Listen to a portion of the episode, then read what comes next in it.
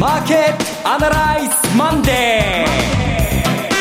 皆さんこんにちは、夏尾恵理子です。マーケットアナライズマンデーをお送りします。パーソナリティは金融ストラテジストの岡崎亮介さん。寒くなってきましたね。お変わりないですか皆さん。岡崎亮介です。今日も頑張っていきたいと思います。そして株式アナリストの鈴木和之さんです。おはようございます。鈴木和之です。どうぞよろしくお願いします。この番組はテレビ放送局の BS12 で毎週土曜昼の1時から放送中のマーケットアナライズプラスのラジオ版です。海外マーケット、東京株式市場の最新情報、具体的な投資戦略など耳寄り情報満載で今日もお届けしてまいります。岡崎さんもおっしゃいましたが寒くなりましたね。これね急に来たんでね、結構クシュンクシュンやってる人多いんで、はい、皆さん気をつけましょう。マスクの人も増えてきましたね。インフルエンザのワクチンが今年は足りないそのようですねということも言われてますんで、やはり予防接種は早めに、はい、また予防接種はね一歩遅れたんですよね。先週やっとけばよかったな。でも今週行ったら病院が混んでんだろうなと思ってね、今ねどう思案してるね今日この頃です。岡崎さんこれからね毎週のようにセミナー立て続けになりますから、あともうちょっとです。金沢が再来週ですよね。リアルマーケットは金沢で打ち上げですね、はい、我々はね、そのあたりの情報も今日お伝えしたいと思います、それでは番組を進めていきましょう。この番組は株365の豊か商事の提供でお送りします。今週のストラテジー。このコーナーでは今週の展望についてお話しいただきます。ちょっとコンパクトにまとめた方がいいと思うんですね。だいぶ整理されてきたので、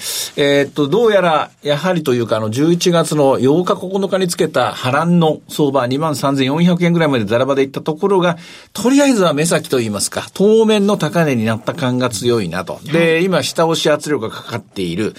ただ先週のこの放送でも危惧した通り、トランプラリーの初期のようにひっくり返ることもあるというので警戒してたところ、17日の金曜日は一時ぐんと戻るところもあったんですが、終わってみればやはり下の方の位置で終わりましたね。週足で見るとやっぱり陰線が引いたという形ですね。今日は月曜日20日のこの週はやはり下をテストする形になっています。多分基本は戻りを打っていくといいますかね、どこまで下がるのかなと。先週つけた 22,000 ぐらいのところが来になるのか、それより下なのか、売りで攻めていくような形になりやすいんだろうなと思うんですが、前場だけ見てみますとやや下がりですね、そうですね、そこにもう一つ売り圧力がかかってきたのが為替なんですよ、今週はこの為替が多分鍵を握ってると思うんですね、特にアメリカサイドで金利の動向についてですねどうのこうのというような筋合いの話はないんですが、日本サイドで黒田日銀総裁がですね、これ記者会見といいますか話の中で、マイナス金利政策っていうのは2016年の1月から導入した、当座預金をマイナスにしますよと、ペナルティ型のですね、マイナスの利息をつける、つまり負債になってしまうっていうようなシステムを導入したことで、金利が大きく、下がることと同時に銀行株が大きく下がって、で、銀行の経営が悪化する一連の話がもうじき2年になろうとしています。これについてほとんど話すことがなかったんですが、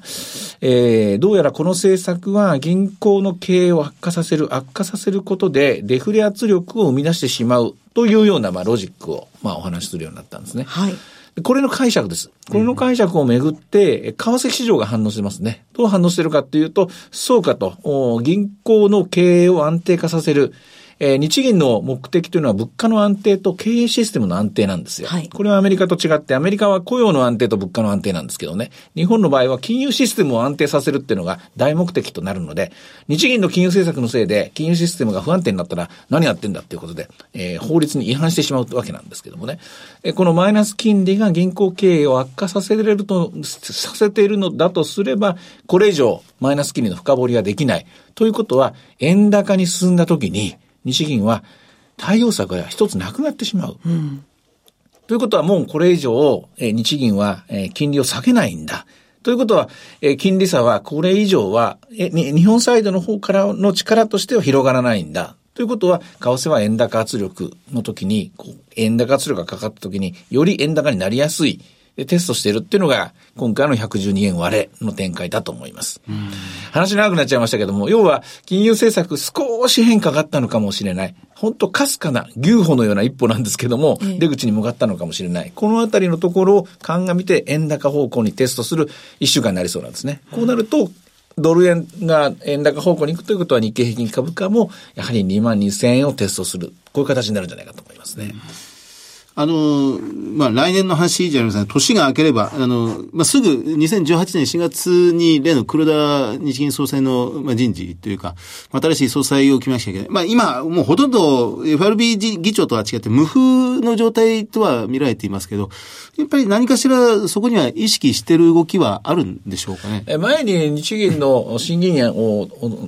務めていらっしゃった中原さんが変わった方がいいっていう意見を非常にユニークな、それでも説得力のある委員だったんですけど、中原さんが、やっぱりマンネリはいかんと金融政策でですね、で、それを言うならば、やはりもうなんだかんだ言いながら2013年から5年ですから、今まで大体日銀というのは5年単位で変わってきましたからね、変わった方がいいんじゃないかという意見もあります。これも見逃せないところです。しかし変わるにしても、今度は、大倉というか財務省出身の黒田さんの後ですから、たすき掛け人事の今までのパターンを踏襲すれば、今度は日銀出身ということになって、大きな金融政策の変更はないと思います。それから、少し話が飛んでしまうんですが、先週のマーケットアナリズテレビ番組で岡崎さん冒頭のニュース項目、注目ニュースで触れてました。例のカルパースの資産配分、ね。カリフォルニア州の退職年金基金ですね。ペンションファンド40兆円。はい、確かに、あの資産配分、現状を見る限りでは、株式がもう半分に迫るような、ね、はい、確かに歪みが出てるなという状況。株価、上昇してきたっていう負の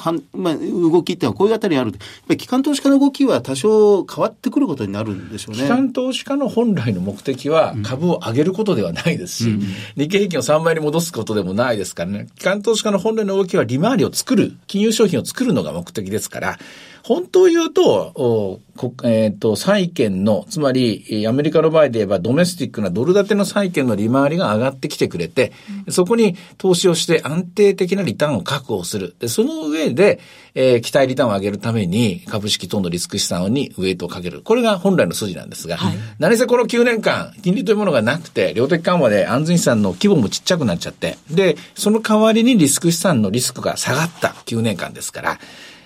良かったんですよ。我が世の春と言いますからね、リターンはとても良かった。しかし、アメリカの金融政策出口に向かってどんどん進み出しましたから、金利はやはり方向としては上がっていくことになると。となると、これまでの、基本ポートフォリオの範囲分を調整する。極めて理にかなったことだと思います。でもだから株が下がるんだって意味じゃないですよ、ここは。株には需給として売り圧力がかかる可能性はあります。ありますけれども、これと株価の上下動っていうのはまた別問題ですから、そこは履き違いじゃまずいけないところだと思います。それからちょっと為替の話に戻って、今週水曜日ですね、前回の分の FOMC の議事録が出てきますが、これは今度の利上げがありそうだ、12月ありそうだということの確認になるんですかね。おそらくインフレの動向、賃金も含めて順調に、強くはないけれども確実に上がってきているという話が一つ。それからバランスシートの縮小が10月行われたけれども、今のところそれによって影響は出ていないと。ただバランスシートの縮小に関して一つ新しいニュースを付け加えておくと、10月31日段階でのですね、バランスシートが56億ドルぐらい減ってたと言いましたけども、そこからさらに11月15日までの時点でもう少しまた償還があったみたいですね。少しずつですが、国債は残高は減っています。ただその一方で不動産証券の残高は減っていません。現状はそのペースで言うと今までの計画よりは減り方は少ない。不動産証券の分だけ減り方は少ないというのが、足元の動きですね。為替の動きはそれで何か変わってきますかね。一つ言えることは、薄々みんな感じてんじゃないですか。ドルはさほど上昇圧力ないなっていう。118円ちょっと遠いかもしれないな。15円が精一杯だったかもしれないなっていうのを、うすうすみんな感じ始めてるでしょう。で、為替ってのは生き物なので、だとすれば下はいくらなんだろうなということで今テストに入ってると。ただ、難しいのはですね、ユーロがやっぱり 1.15 ぐらいのとこが限界で、1.16 が限界かな。今 1.17 に動いている。ユーロはちょっとまた買われ始めている。一方で、オーストラリアドルなんかが売られている。一体何が強くて何が弱いのかっていうところ。今週、為替の人たちっていうのは、結構、どっちを取る、こっちを売る、あっちを買うっていうのを、右往左往するんじゃないですかね。ただ結論的に円に関して言うと、今まで一方的に円が売られてた分は、これはポジションが調整に入る可能性が高そうですね。うん、おまけに今週はね、赤い日もあるんですよね。11月23日は勤労感謝の日で日本お休みで。いや、感謝されたいですよね、本当に。赤い日。ね、うん、そうなんですよね。そしてアメリカの方もサンクスギビングになるんですよね。あ、そうそう。このあたりからもう店じまいと言いますか、いや、うん、いい1年だったな、なんて言ってですね、金持ち喧嘩せずでうまくいった人はどんどんお休みに入りますからね。うん、株365は11月23日も取引できるということなんですけれども、これがやはりね、強みですね。はい。現在は 22,331 円ですね。今日はスタート319円、高値は448円、安値は214円ということで、どっちなんでしょうね。まだ方向感は見えません。うん、これ年末商戦どうでしょうね。何買えます？株高は、まあ、消費好調の、まあ、シグナルになるんで、今のところはあまり大きな波乱なくて、まあ、ただ、ウォールマート対アマゾンという、もう世界が注目する、まあ、マンモス対恐竜の戦いを、まあ、じっくり見守ってるところではないでしょうかね。我々日本人は今年のクリスマスにヒット商品は何なんでしょうね。やっぱり iPhone なんですかね。iPhone と Nintendo Switch と、スイッチの周りのゲームソフト。っていうところだと思うんですが、なかなか手に入らない。なんかお父さんの買い物ないですね、これね。お父さんは、久しぶりに背広を新調していいよと言ってもらえるですか。はい、なるほどね。はい、そういえば、9月期の決算も発表が終わりましたけれども、これは鈴木さん、内容はどんなふうに、はい、やっぱり好調でした。9月の中間期が全体で 20% ぐらい伸びたと。で、通期の見通しを、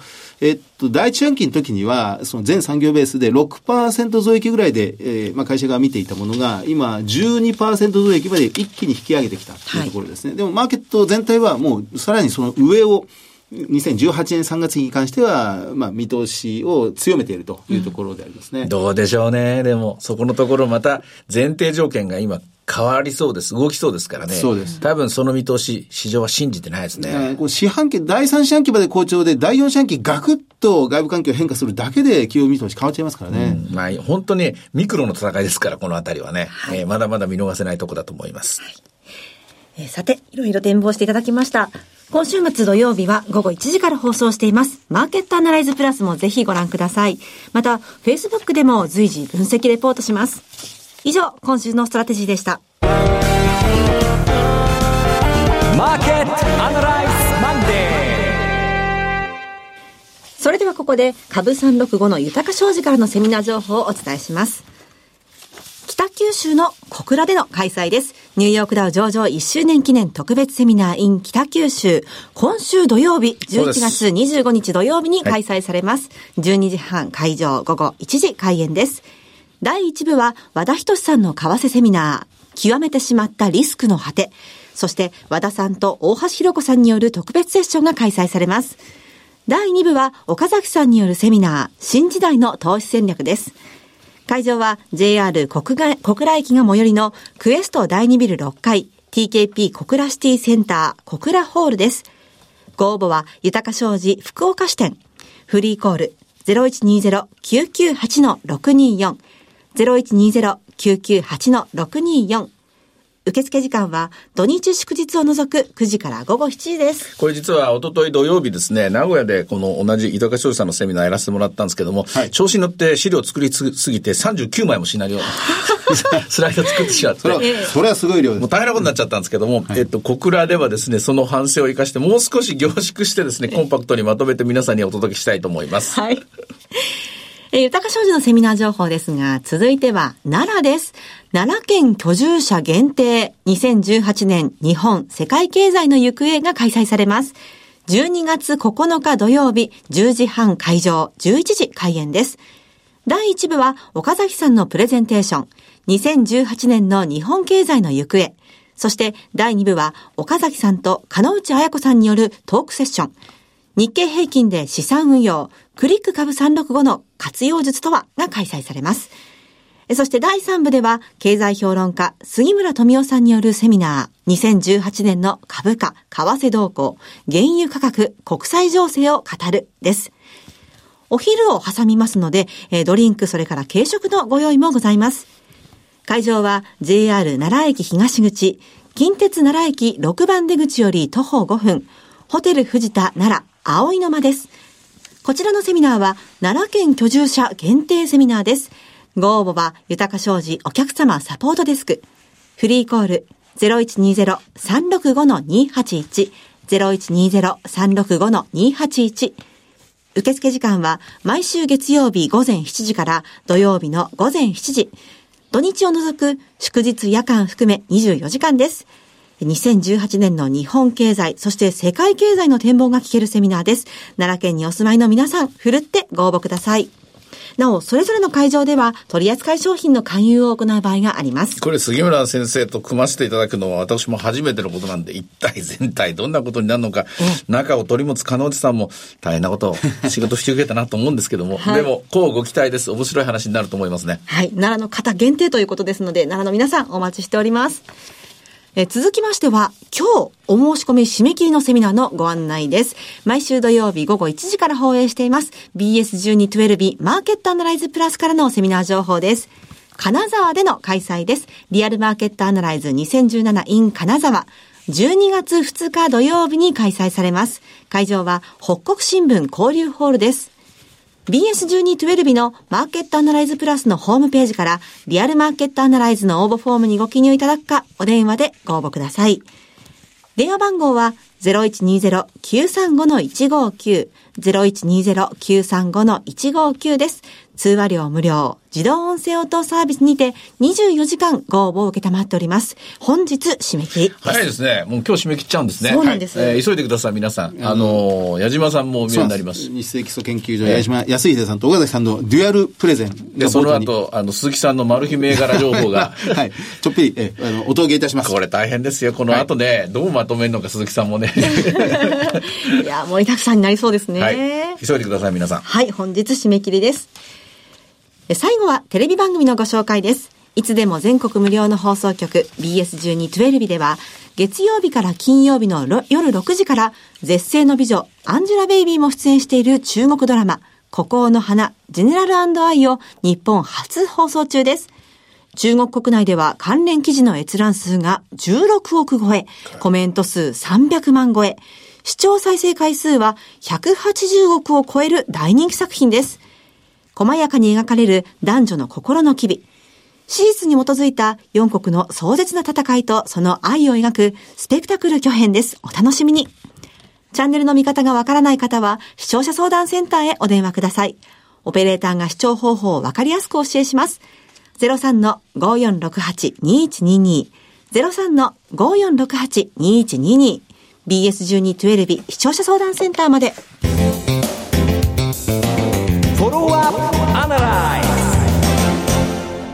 今週のこのコーナーでは今週の注目企業と題しまして、鈴木さんに今週の日本の株式市場において特に注目される企業、それから株式市場全体の鍵を握る企業をズバリ紹介していただきます。その理由も教えていただきます。では今週の注目企業お願いします。はい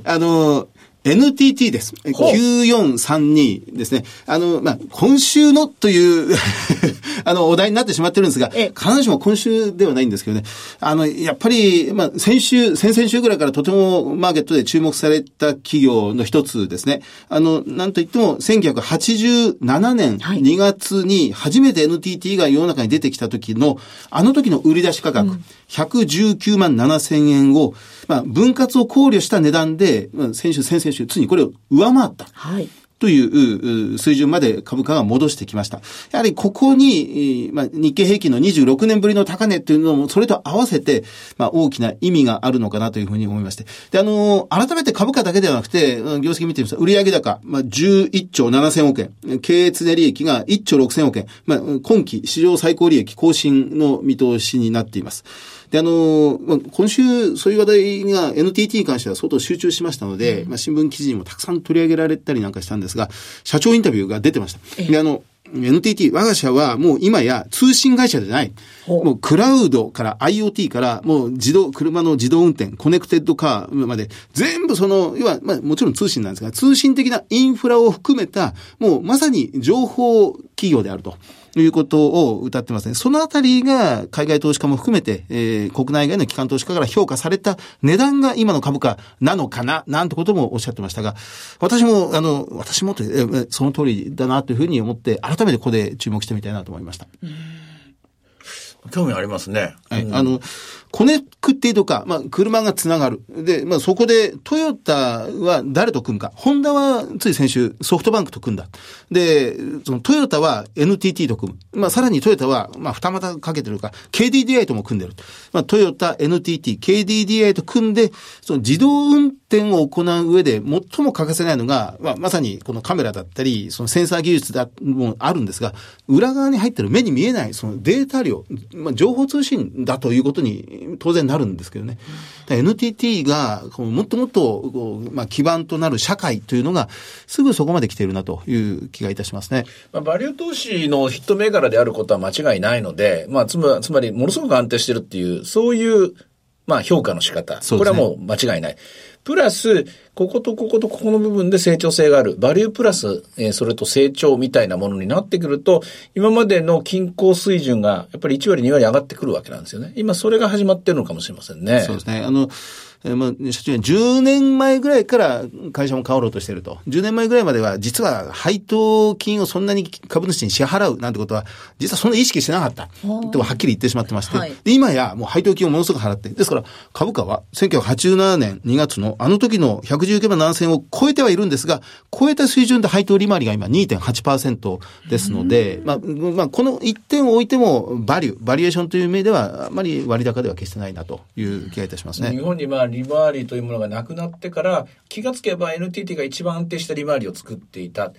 ただまあ NTT という会社は本当 NTT の方には申し訳ないんですけど、昔は一体誰のための会社なのかっていうのが分かんない、まあ、典型的な日本的な法人だったんですけどね。それがまあ何十年かかけてまあ衣替えしたって言いますかね、モデルチェンジしたというその一つの証なのかもしれませんね。そうですね。J リーグ、はい、J リーグが全部イギリスのパフォームグループにコンテンツがまあ取られてしまったというか、あちらが今全部放映してるわけですよね。そのダゾーンというのを手掛けてるのが NTT ドコモなんですが、うん、あれ NTT ドコモが配信してるということに一応なってるんですが、あれ実はドコモじゃないんです。 NTT グループ総力を挙げてそのダゾーンのと同時にデータを集めて、で、サッカースタジアムそのものをこのデジタル化、IT ワンダーランドにしてしまおうという。それが結局2020年の東京オリンピックではもっと別な形で多分花開いてくることになると思うんですけどね。うん、今こう日経平均の動きがちょっと先行きが見えない、どっちになるんだろうわからないっていう時に、この個別を探る中で NTT のような会社っていうのは、ありですね。時間をかけて変化してきたなって、なかなか企業の変化って時間かかりますから目に見えないんですけど、はい、確実に NTT は変化したなという気がする会社の一つですね。決して遅くはない。投資するのにいつでも投資してもいいですよっていうグループの一つですから、うん、慌てることはないです。ゆっくり調べて、そうですね。はい、そうなのかと思ってですね、またいろんな情報を取ってもらえばいいかなと思いますね。なるほど。さて、マーケットアナライズプラス、今週の土曜日の放送なんですけれども、はい、ゲストは、大和証券の今泉さんです。デイブさんでおなじみの。はい、はい、ちょっとこの今日の話の続きを聞きたいですね。ねえ。今週の為替の動きがどうなるのか、このあたり踏まえて言い切ってもらいたいですけどね言い切ってくれるかな来年までちょっとね、見通していただきたいと思います。はい、さて、マーケットアナライズマンデー、そろそろお別れの時間です。ここまでのお話は岡崎亮介と追加随記と、そして松尾恵理子でお送りしました。それでは今日はこの辺で失礼いたします。さよなら。この番組は株365の豊か商事の提供でお送りしました。